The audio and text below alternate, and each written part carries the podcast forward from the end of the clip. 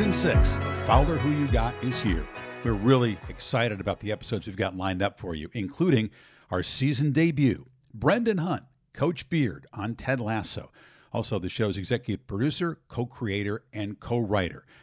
I'm a huge Ted Lasso fan. They just kicked off their third and final season. We also talk about Brendan's deep passion for sports, his formative five years in Amsterdam, his deep run on Celebrity Jeopardy, our long ago chance meeting in a Chicago bar, and our separate encounters with a very feisty Burt Reynolds. Today, I've got Brendan Hunt. Brendan Hunt, I'm grateful in advance for your time and your energy and your wisdom, sir. I've set the bar quite high, but I think we can get there, and we have much to discuss. So thank you for being here. Uh, thanks for having me. This is thrilling. We have our joint background growing up in Chicago, Chicago sports, our initial indifference to soccer turned to passion. We'll get to all that stuff, a story involving Burt Reynolds and bodily harm um, that you won't see coming. But uh, the obvious place to begin, of course, is with the beloved Ted Lasso. And like millions of fans, my wife and I are waiting for the beginning of season three as we start this. And I wonder if you have a sense uh, uh, of the fans. You're, you're an avid reader, as is your character, Coach Beard. We feel like we're getting to the end of a great novel and we're watching the pages dwindle and dwindle, and we can't wait to see how it ends, but we don't want it to end because once it ends, those characters are they're not dead to us, but they're sort of cryogenically frozen at least. Do you have a sense of that, and, and, and how are you feeling about you know where you landed it and how you're going to take us there? Um, yeah, I mean, you know, like yeah, as as uh, as people have, have heard, but but just to get everybody on board, you know, we've always seen it as a three uh movement suite essentially. You know, we didn't know it was going to be three seasons. We thought maybe we'd get, you know, do like the uh, the original our you know um, framework from the original Office. Like maybe we get two six episode seasons and then a special. Wouldn't that be nice? And we kind of had it mapped out that way. Um, but then we got you know picked up by a, uh, a streaming service that doesn't exist. So or that didn't exist. So we didn't know we'd get even a, a, second season. So here we are at you know getting towards the end, and um, we still are trying to finish uh, the story that we originally saw, you know, but with all the like new additions that people have brought to the table over the years. Um, it may not be it may not be the end end, um, but we are telling the end of this story at the very least. Um, and um, yeah, I don't know. It's kind of funny because like we like we've gone through it already in a way. Like we had our emotional last day of the shooting, we had our emotional last wrap party, we said our goodbyes. But now everyone else is getting the emotion part because now they're all just going to start watching, you know, and get through these uh three months for for goodbyes that uh, are like the, you know, like how uh how we see a black hole uh happen, but it actually happened a million years ago. Um, people are getting this late goodbye of uh, of latent cosmic energy. Um, and um, yeah, I think we. I think we're off to a good start, and we had the premiere the other night. Showed two episodes, people were into it, and that's a real good sign that um, hopefully people will will enjoy the, the journey with us again. I'm not sure how much time you spent around coaches, but you've nailed as a collective group so many of the inner sanctum details, the richness of these relationships between coaches, the, the camaraderie, the chemistry that comes from competition, the highs, the lows, the friction, the little attacks on each other, the backstabbing, that's also a part of it. I, I, I, promise you, you've gotten all of those elements so right. Where did the inspiration come from to nail nail the the relationships in that coaching room? Um, I guess just from the desire to make sure that the show was more about relationships than anything else. So in every in every um, you know setting that the show takes place in, be it the coach's office or Rebecca's office or at the pub, you know, it's relationships first and foremost. Um, you know, uh, Jason and uh, and Joe Kelly, our, our other co-creator, and Bill Lawrence, like they all have a lot more athletic experience than me, that's for sure. And um, so we all have some degree of coaches to to to draw from. Me, I just draw from acting teachers. That counts, right? Um, and uh, but they've all been real people for it. You know, Jason very early on when we first met as a writers room, the first thing he wanted to know from everyone was was like, "Who's your mentor? Talk to us about your mentor." And um, because everyone's got one, even if it's not necessarily a, a, a football coach. Um, and yeah, that was kind of like the, the start of it. You know, just making sure that these are we're drawn from real people and not making a uh, not making a fantasy of a of a happy dude. Well, even the shocking scene where the character of Nate goes from this lovable underdog to this Machiavellian creature who who stabs Ted Lasso in the back and and creates a huge public problem for him and eventually leaves the staff at the end of season two. I mean that that stuff is not unheard of in real life coaching, believe it or not. There, there are all kinds of coaches who share unflattering stuff about their colleagues for whatever reason with people in the media and people in the profession. And so I didn't find that quite as shocking as a lot of people did. Yet, you know, it goes on in that profession. And I thought, wow, you, you guys even went there. uh, yeah, I mean, we're not we're not trying to do anyone in particular.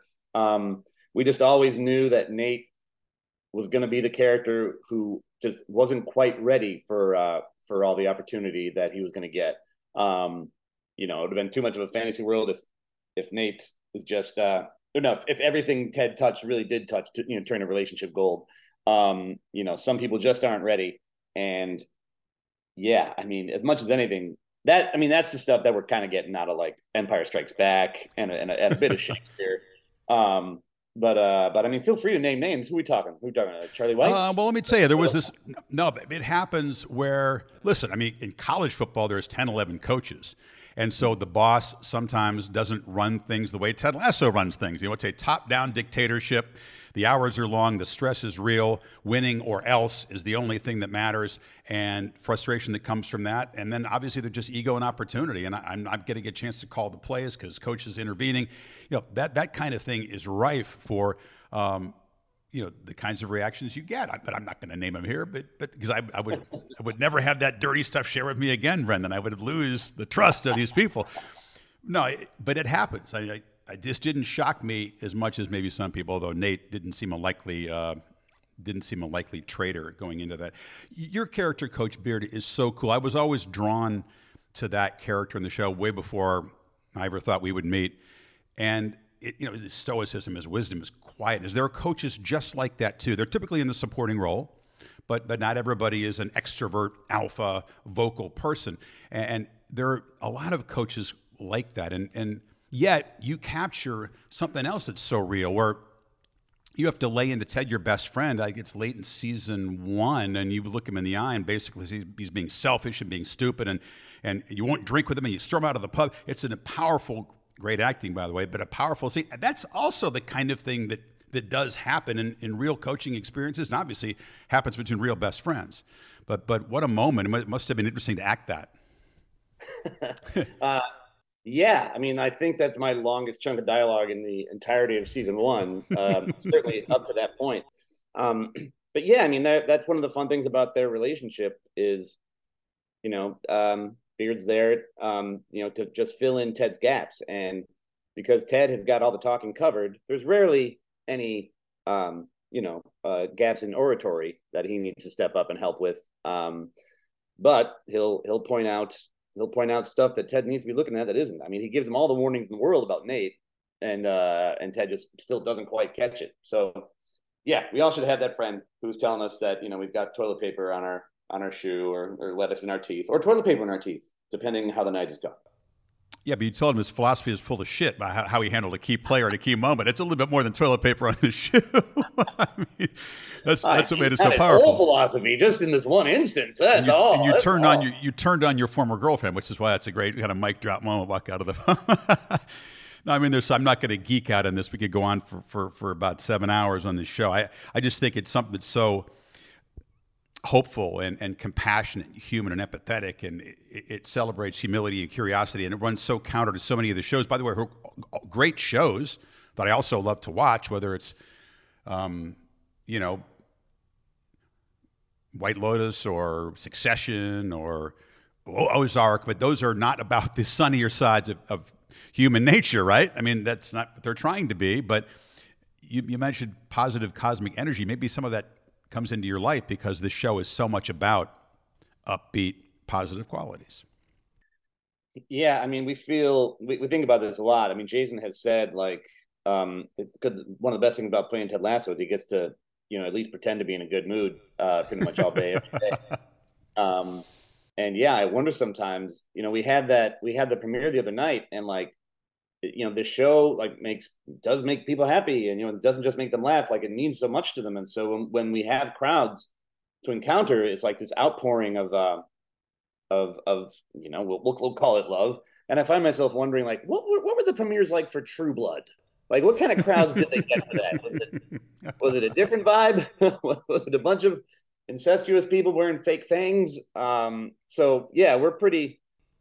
We're you know it wasn't the goal wasn't to create you know parties with uh with with with positive vibes, but it is a wonderful ancillary effect of what we've ended up doing. Yeah, last thing I'll touch on about the show is that the Beard After Hours episode, which is one of my favorites, and it's this I would say almost Scorsese like trip through the dark, murky, grittier side of London where your character suffers a huge disappointment and then gets uh, humiliated, chased, beaten, uh, abandoned, rescued, and ends up in a dance club with a hula hoop, which is a skill I know you authentically brought to the role because you, you've done a lot of hula hooping in your life. But wow, I mean, that was just this incredible experience to watch. And I, I would imagine uh, a fun departure for you where you get to show uh, more than the typical Coach Beard vibe there. no, it was, it was, pretty cool, and uh, you know, cool that Joe Kelly and Brett Goldstein went ahead and and wrote that.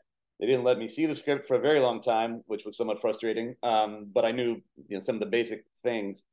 But uh, yeah, I'll hula hoop at the drop of a hat as long as it's a proper hula hoop and not one of them toys they sell at Target.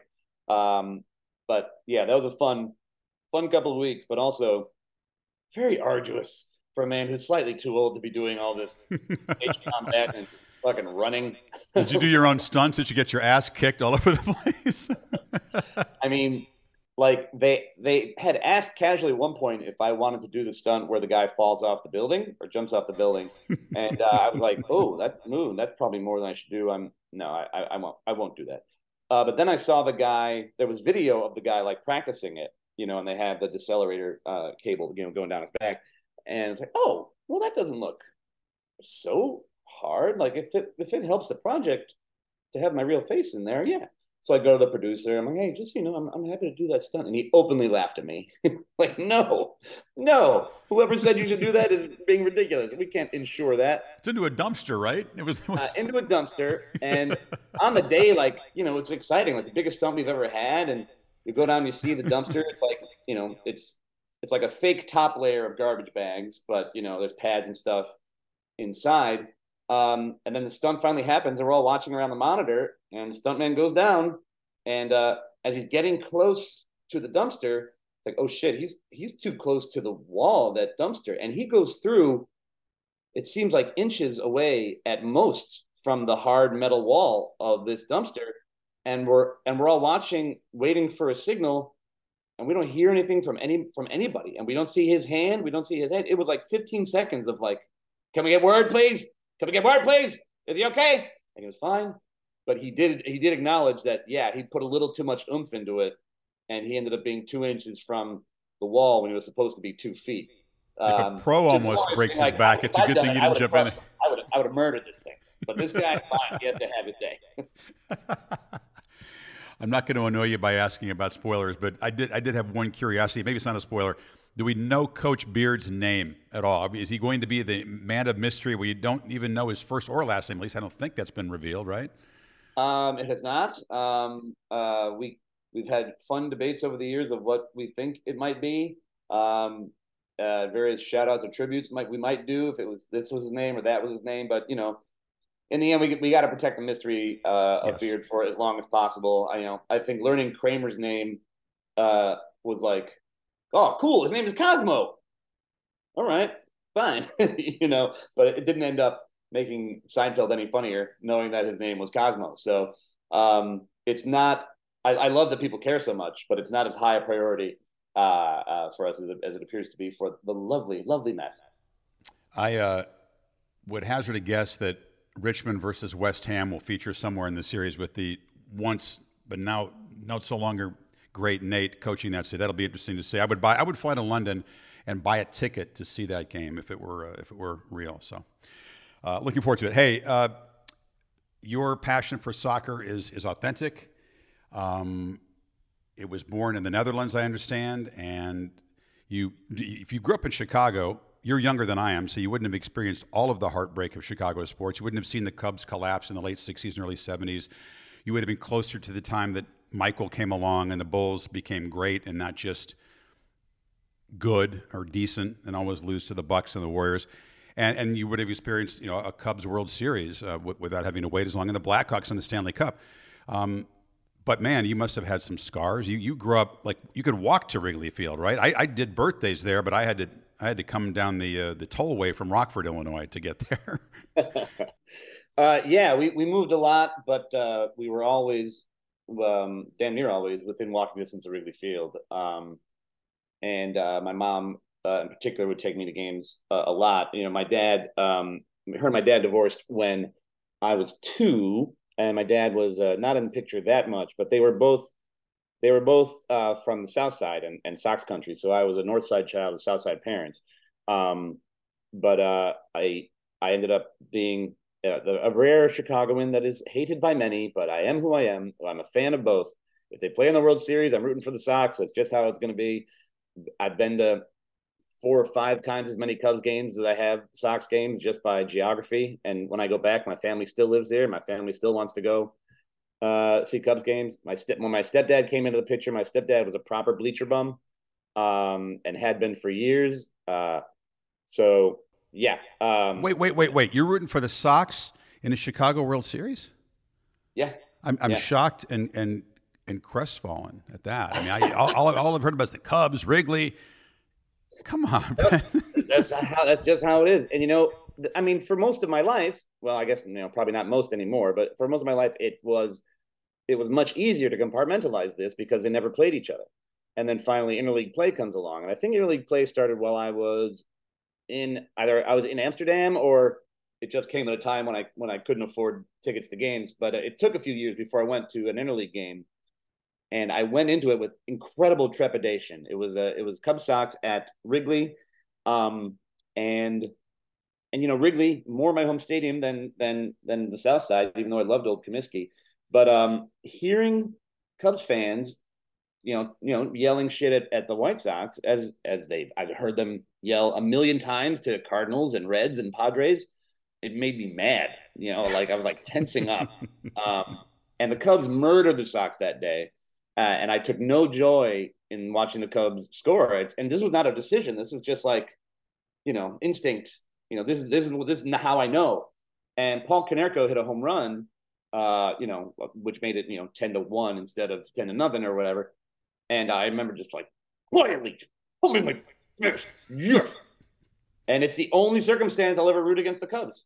Um, and I, I, I can't explain it. I know it's not socially acceptable, but I've literally only in the last few years finally decided like I'm not going to be mad about myself anymore. this is just. I, I respect that in all things in life, but especially in sports fandom, you must let your authentic inner voice come out, and that was a visceral reaction. So I, I, I respect that this sucks. I, I don't know if I respect the fact um, that you're an Arsenal fan. We we support rival London clubs. Arsenal for you, Chelsea for me. Arsenal has ruined a couple of trips across the Atlantic.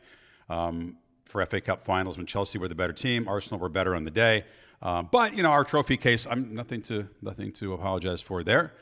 Um, Gunners may win the league this year. That that that, that would be. Uh, they're trying to hang on as we sit here right now. Whisper it in hushed tones.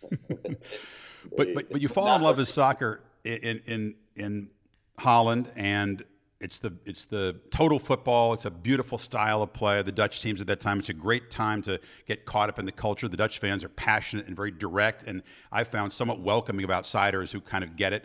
Um, so you're a passionate fan uh, of uh, the Dutch national team, which is has set you up, I guess, for some heartbreak because they're kind of close calls. Three World Cup finals. I hosted in 2010 in South Africa when they lost to Spain in the final. They lost couple times in the semis. I was in Brazil when they lost on penalties to Argentina, which is how they went out again in the recent World Cup. So I guess you you've gotten joy, but also uh, stabbed in the heart a few times by being as as being a soccer fan will do to you. Um, being a fan of the Dutch national team is a, is a really is a, is a really specific thing. You know, like they They haven't won a major trophy since 1988, which is before I was a fan, so I, I got no joy from that. They they've lost yeah three finals, um, two of which were to the host team. Um, but the only final I saw was was in 2010, and in 2010, you know, the Dutch put a lot of value on uh, attractive teams, you know, who play football, you know, the right way. Mm-hmm. And that 2010 team had some highlights. You know, Wesley Sneijder was incredible that that tournament. A few guys were. They beat Brazil, which is always exciting. But they were not an attractive team. Like they were coached by a Feyenoord guy, not an Ajax guy, and you know, it was typified by the Nigel de Jong, uh, you know, kick into Xabi Alonso's chest in the middle of the final, which somehow eluded the card, um, or at least a red. So there was no joy in it at all. And yeah, they lose they lose heartbreak after heartbreak, but high stakes heartbreaks. It's semifinals, it's finals, yeah. and it's it's the worst. I was staying in the same hotel in uh, in Brazil when they trudged back in in the lobby after being uh, beaten on penalties by Argentina. Arjen Robben and the rest of me just you know gutted, but somehow the fans by the end of the evening had turned things around. They were still having a good time, even though they lost in an excruciating way and were this close to being in the final. But I respect they're, it. They're incredible at that. Like that, you know, my first Dutch football heartbreak was Euro 2000, the semifinals. They they lost despite being up. you know, they had 11 men on the pitch. Italy had nine, um, and uh, Holland missed two penalties in regulation, and then lost the penalty shootout at the end. And I was living with eight Dutch dudes who had built bleachers in our living room, uh, so it could feel like a stadium in our living room. And we had like 30 people there. It was festive festive festive. And then the game ended and it was dead silent but for like three minutes. And three minutes later abba! Like there was a very quick hey this is why ruin our day why ruin our day? We this happens every two years. Come on back to the party. We can learn from that. We can learn from that. Very much so yeah. So Amsterdam for five years with an improv comedy group, uh, Boom Chicago. Five years was a long stay at that point for someone involved in that. Yet you've talked about what you learned from spending a chunk of time at, a, at a, an important part of your life when you were getting over disappointment outside the states.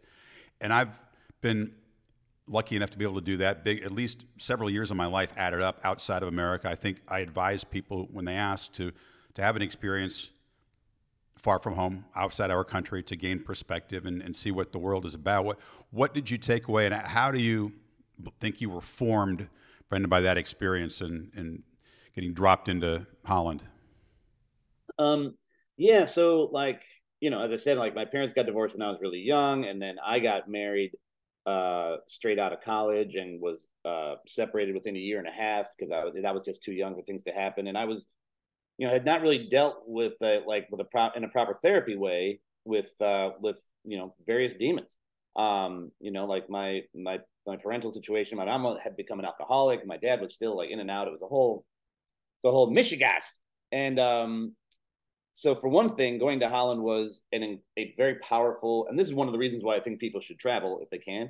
Um, it's very powerful to have that much physical separation from your shit.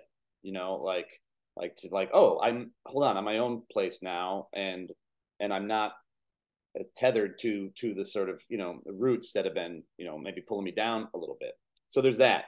But then the specifically Dutch angle is is their way of life was exactly what I needed. You know, they're they're ruled by a philosophy called the gezelligheid, and for something to be gezellig, um, is a very multi-layered thing. Like, um, like you could look like you got a pretty gezellig spot back there. You get your good lighting, uh, good plants, uh, that that looks very exotic to me. Nature is around us, yes. yeah, yeah. Um, and you can be in a very ungezellig environment, uh, like you know you're in a hospital waiting room and the uh, the fluorescent light is blinking and stuff. But you can make it gezellig by just connecting with your neighbor, or maybe like turning some music on, or bringing some coffee over. Oh, now it's gezellig. But the bigger picture of gezellig, and again, it's a wonderful, untranslatable word, is if if worrying about something cannot you if you cannot improve the thing you are worrying about by worrying about it why are you worrying um, because that that you're going to ruin your day and for a guy who was at the time especially just overcome with with like a learned self-hatred and uh, a lot of you know why did i do this that time why did i do that that time well, well it was, it was incredibly eye opening, as simple as it may sound, to be like, well, why do you keep asking yourself why you made that one mistake and stuff? Like you made that mistake. That's that's over. That's not here anymore. Why don't you? You know, the the, the sun is shining. Well, no, not in Holland. It's usually raining. Uh, but we're we're dancing. We're playing music. Just you know, it, it's essentially be here, be now.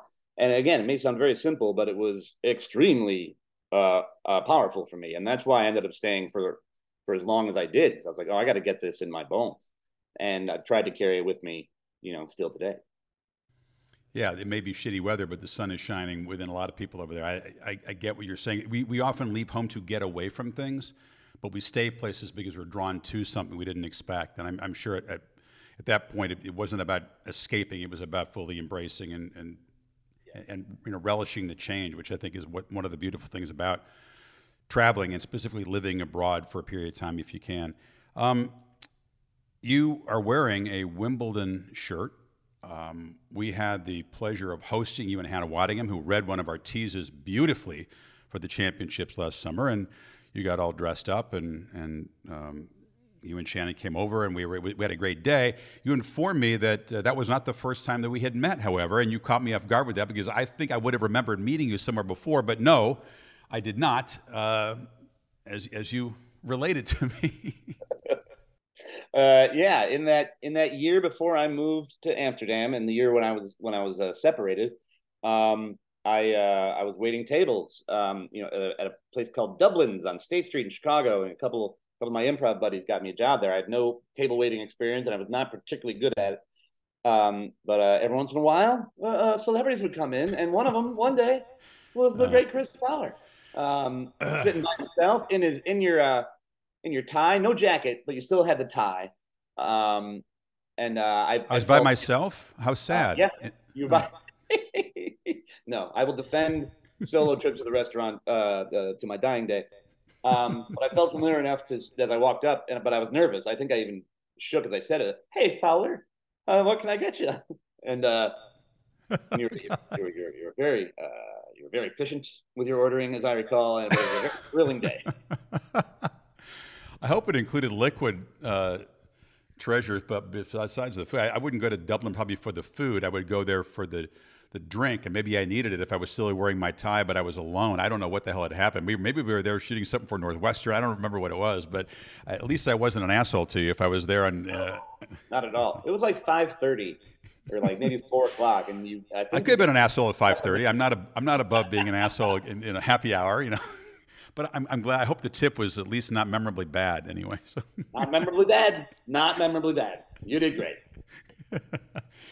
hey, there's something else. Uh, in doing the research, I came across something in an article in the Athletic where you talked about one of the experiences on stage more than 20 years ago now at, at this troupe called Boom Chicago in Amsterdam, where Burt Reynolds is in the audience. You call him up people have to go find this article in the athletic subscribe if you don't because the clip embedded into it is hysterical where a very young brendan Hunt welcomes burt reynolds onto the stage and he gets heckled and then threatens to punch out the heckler who he has invited on the stage. It, it was incredible. I also have a burt reynolds bodily harm story. He wanted to punch me.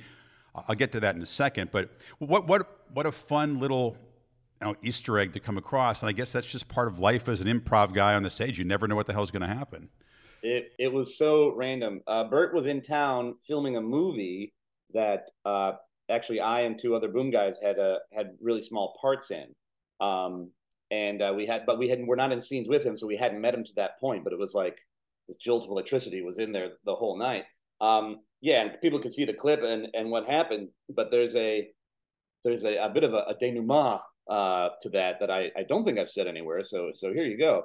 Um, but there was going to be a uh, wrap party for this uh, horrible movie, horrible movie called Snapshots, and um, and we got there, uh, and, and as we're going there, I, I had this uh, Swedish filmmaker friend, um, and I mentioned it to him, and he's like, "Well, if you're going to meet Burt Reynolds, I have a question for him. In the film Shamus, there is a stunt where a man falls out of a tree and he falls onto his head. And there's, I feel like there's no way he could have survived. So please bring this up to Mr. Burt Reynolds. I'm like, all right. Um, and sure enough, go to Burt Reynolds after shooting the shit. And for a while, I'm like, hey, Burt, I just got to ask, do you remember a stunt in Shamus where uh, a guy falls down on his head? And uh, and he's like, I sure do. And I I don't remember the name of the stunt man, but he's like, you know, oh, Kevin McGillicuddy, toughest son of a bitch I ever met. He got me out of there. He came in, fell down on his head, and then he had to go to the hospital. I went there with him. He was immobilized for a while, and this beautiful nurse comes in, bombshell. She comes in with a needle this wide. She has him stand up against the wall, you know, with his ass out. She's sticking the needle in the small of his back, and she pulls back the plunger, and it's just full of blood and piss and shit. And Kevin McGillicuddy, I'll never forget this. Kevin McGillicuddy says, So I guess I'm not going to get your number. like, jackpot. Thank you, Magnus, for sending me down this road. Burt could tell a story. I, it, my encounters with him, there were two, were not quite as pleasant. Uh, ESPY Awards, Radio City, backstage. I come off. He's he's going on. I don't know it's him. It's in the darkness, side stage with the pulleys and the sandbags. I feel a very sharp punch to my tuxedoed shoulder as I'm walking in the opposite direction. Stop. Hey, Burt. How are, I'd met him before. He was a Florida State football player, roommate of Lee Corso, my beloved sidekick on game Oh, day. yeah, so yeah. I'd met Burt before. And he goes, "Don't give me that. Don't give me that shit." I'm like, I- now I'm completely baffled. I, I've done nothing to Burt Reynolds that I know of. He was convinced that I had made fun of him when he was getting divorced with Loni Anderson. It was a total mistaken identity. I, that was not a topic on game day. Hard to believe, but we didn't really cover Burt and Loni on our football pregame show. So he's he was just wrong. He might have been watching E.T. I don't know what he was watching.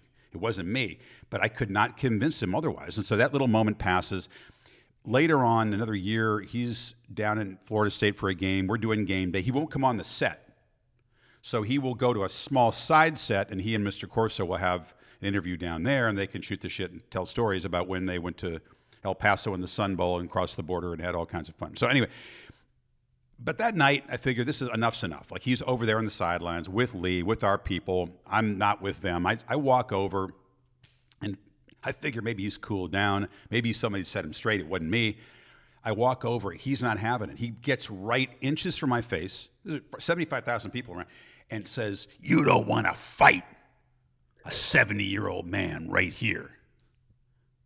No, I do not, Burt. I, I do not want to fight you on the football field where you once a football star and now like a beloved donor. I, I don't want to fight that. That's one of those no-win situations, right? You either punch Burt, the sheriff's wrestle you to the ground, you're a villain, you're taken to jail, or he kicks your ass. A 70-year-old beats you down. That's also a lose in my book. So we, we, I never found out, Brendan. I never found out what Burt Reynolds was so confused about or why he thought I insulted him. It was just a it was a Hollywood feud to the end. And I, I was a huge fan. I mean, my God, Smokey and the Bandit, The Longest Yard. It's one of my favorite Hooper. comedies. I mean, my God. it- Hooper. Hooper, I don't share you. I like Hooper, but Longest Yard for me. I mean, Paul Wrecking Crew. And, and you know, I was just, I, I still was an enormous fan after that, but I was just confused. So I, I watched with great interest Burt Reynolds threatening to punch out a heckler on, on, on your stage. Because I think he would have. I think he would have. Oh yeah. Oh my god. What a what a weirdly embittered dude. Uh, we'll never understand. Your character, um, like you, uh, ha- has a deep and broad knowledge of random topics. You, you put that on display in Celebrity Jeopardy, where Jennifer and I watched, and with obviously strong rooting interest, as you motored through categories, built up a huge lead, and then I don't want to say, well, I'm not going to say the, the C word, but maybe, Oh, you- may, maybe you lost track of the math and you bet incorrectly on Final Jeopardy, and Patton Oswalt, of all people, Patton Oswalt comes in and steals the win from you and goes on to the final where, where um, Ike Barinholtz is a friend of yours. He was also part of the, the Boom Chicago, where he ends up winning the grand prize. And that should have been you, man. That should have been you. Oh, thanks, thanks. Yeah, I've, I've gone over my head so much. I mean, to choke on *Handmaid's Tale*, uh, you know, a show that I that I have watched with with such dedication over the years. I mean, I whipped on both Final Jeopardies. Like even the episode I won, like I didn't get Final Jeopardy right, and um, you know, I'm just gonna try to have to take it, take it on the chin, learn from next time. Congratulations, Patton Oswalt, he earned it, and uh, and uh, we'll. Do But is better. that you? Is that is the knowledge you display? You were like you were like mowing through categories. You you you, you were. It was it was friggin' impressive. I mean, even Celebrity Jeopardy. Maybe maybe the questions are quite quite no. as hard as some of the. But you were a Jeopardy fan growing up, so obviously it was a big moment, a very cool experience to have. I think. Yeah, it really, it really was. You know, it was. um You know, my mom and I uh, had had various avenues of uh, of of bonding. Um, you know, despite sort of all the other weird stuff, but Jeopardy was very much one of them. Just sitting there, you know, eyes locked on the TV, you know, saying the answers. Um, was a very very reliable ritual for for many years. So it's you know, and for a lot of people, Jeopardy is a family thing, uh, of course. But um, but it was cool to uh, to close that off. And yeah, I'd had I'd had a, I'd had a as I said in the episode, but you know, I'd had a an uncle who'd done it, uh, but oh, he wow. only won once, and he didn't tell us how much money he won until we watched it. He had won exactly three hundred dollars, um, which would not have paid for his ticket back and forth. Um, so, you didn't yeah. notice any life changing events after he came back from Jeopardy, though. He wasn't. He wasn't suddenly, you know, driving a Bentley or anything after. no, no, no. He did. He did have some nice sandwiches, um, but that was about it. That was about it.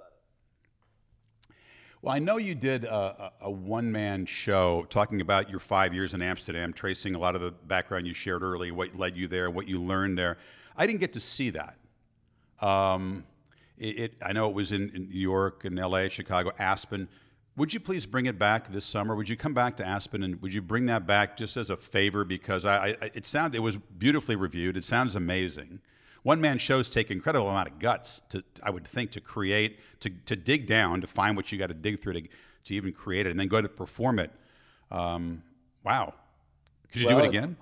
It's funny you mentioned that um, because I've I always loved doing that show and I haven't done it in a long time and um, I'm supposed to do it in Amsterdam uh, this summer at the Boom Chicago 30th reunion.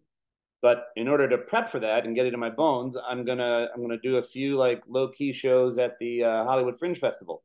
Um, this hasn't even been announced yet until right here today. Um, so we're doing a few dates in June. I'm afraid I won't make it to Aspen, Chris. I apologize for that, but uh, but it, it, you, will have your chance whether or not you can take it. It'll be here. Well, I, we will we will stay in touch on those dates because I would I would I would I would I would travel to see that. I'd love to go to Amsterdam and see when is the when is the Boom Chicago performance of it. Uh, the Boom Chicago performance is July sixth. But what was that experience like to walk out there? I mean, I, so many aspects of what you do. My dad w- was in the theater. Uh, he was a, an actor, director, later a playwright. He was a professor a lot of his years, and I, my mom was a choreographer. I grew up around that, but mm. never had the guts to step out there and do it. I, for me, theater was associated with great tension and anxiety, you know, secondhand. And when a play was about to happen, my dad was not calm and it wasn't pleasant sometimes. And, and so the idea of, of taking some little part and running on stage in a Shakespearean production, my lord, my lord, doth go, I, that, I, that would scare the shit out of me, even if it had been one line. So aside from burger commercials, I, I didn't have the guts to pursue that. But man, I, I'm, I'm a theater lover and I admire the idea of, of going out there and, and, and standing alone on a stage and just telling pieces of your story. Yeah, I mean, I don't know, I don't know why, I don't know how you end up there in a way, you know, like it, it, it's, but once you, once you're doing it and and figure out that like you're not terrible at it, it's pretty damn addictive. Um, and uh, yeah, I'm, I'm just, I'm just super glad about it. You know, um, I, I was in seventh grade. I started at seventh grade at Kenwood Academy and there was an announcement on the intercom. Um, uh, auditions are coming up for The King and I. And to our younger students, because it was a seven through twelve, um, um, The King and I has many children who need to be cast. So please consider auditioning. And and my man Andre Robinson, right next to me, we're auditioning for that. Oh, oh, okay. and we did, and we both got in, and um, and here we are now. the most inane, forgettable things are the morning announcements in a school, and and you actually. That's incredible that that became a spark for what, what what's become your life's work. Of all things, sitting there listening to some speaker in his clinic classroom. Yeah. But then that, you had to go do it. You had to go do it, and I, I would I would think put yourself out there and and you know have the guts and the confidence, which I didn't have as a kid to do that. And I, I'm not haunted, but I do regret it. One of the few things I regret is not stepping out there and doing that. So. Well, sometimes it's not it's not guts and confidence so much as it is just uh, uh, blindly racing forward and kind of ignoring the stuff that apparently you're supposed to be scared of. Um, if you pretend it's not there, then it can't get you. Random question as we near the end here. Um, I mentioned my dad being in the theater. I wonder if you've ever had an experience with ghosts, if you believe in ghosts, because there are stories that my father haunts the theater in Rockford, Illinois, that he created, according to students and ex-students, which I, I'm, I intend to investigate. That sounds like a podcast episode, but yeah, I have had experiences like that. Have you, have you had a ghost experience, Brendan?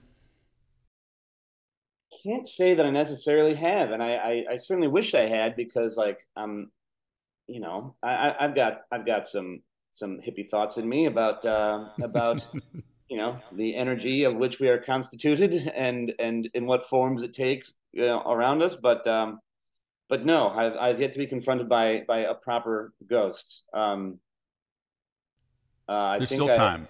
There's still there's still time.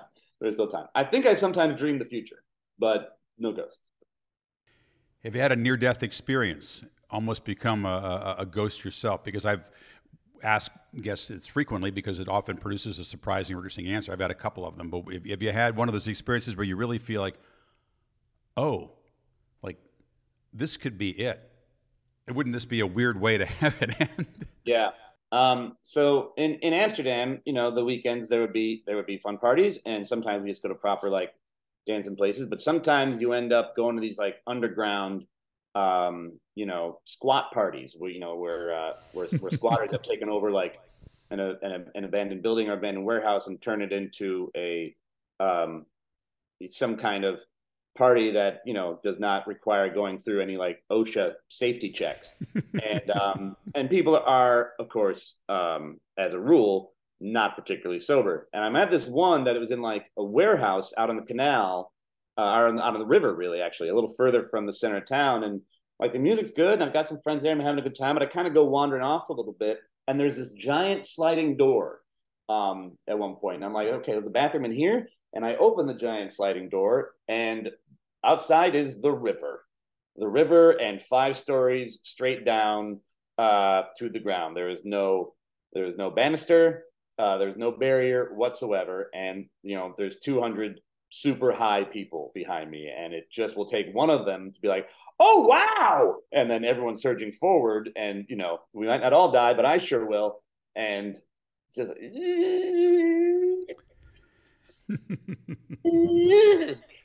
and there, there, there, was no panic. No apparently no one even noticed that the whole world was out there maybe i was the last to know. But uh but yeah I, I i'm still shook by that from time to time yeah, that would that would be a recurring nightmare for me. I mean, maybe combining alcohol, hallucinogenics, and five-story drop-offs into a river with no barrier. Probably that's a that's a dangerous combination. Like. yeah, yeah, hundred percent. And I can't swim. Oh boy, I don't think swimming would be the problem if you hit the river. That'd be the last of your concerns. Of the fall will kill you. Butch Cassidy. All right, here we go. So as we wrap it up, um, people are going to launch into this this season and and, and love it. Um, Arsenal's going to win the Premier League. Uh, you are you intentionally know, trying to jinx it. Stop it. Stop that. I won't have down and show you that the Chelsea. We are we are also Rams, but we're alive in the Champions League quarterfinals as we as we sit here now anyway. So, which nothing. is better than the Europa League. Just saying. Oh, is it, Chris? Hot take.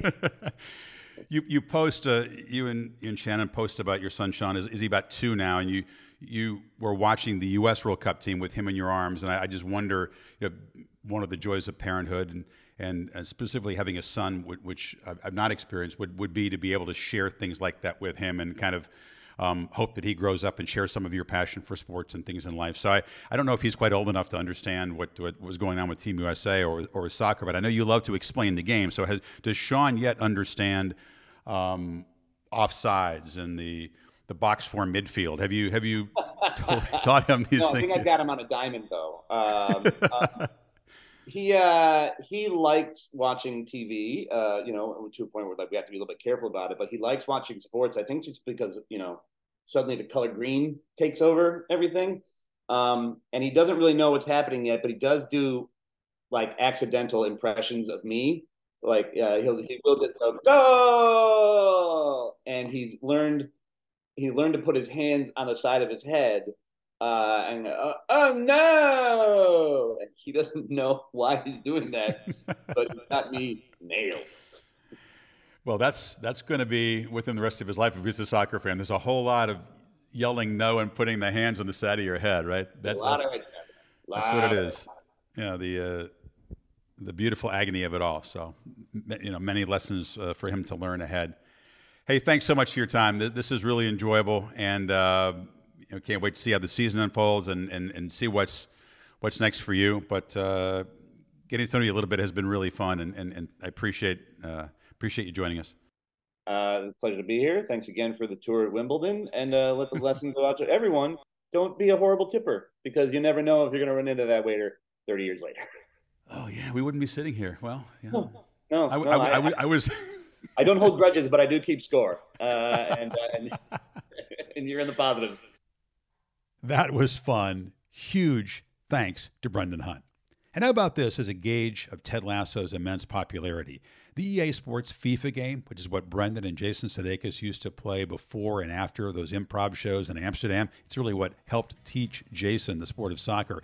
The EA 23 FIFA game now features AFC Richmond and the characters from Ted Lasso, and they piled up more than a million wins. That is a cool thing for the cast and for the fans of the show. Season 3 continues on Apple TV Plus, the only network to take a chance on the show. As always, thanks to my co executive producer, Jennifer Dempster, and to the folks at Octagon. Please subscribe and review the podcast and leave any comments or feedback on my Instagram. And I'll talk to you soon.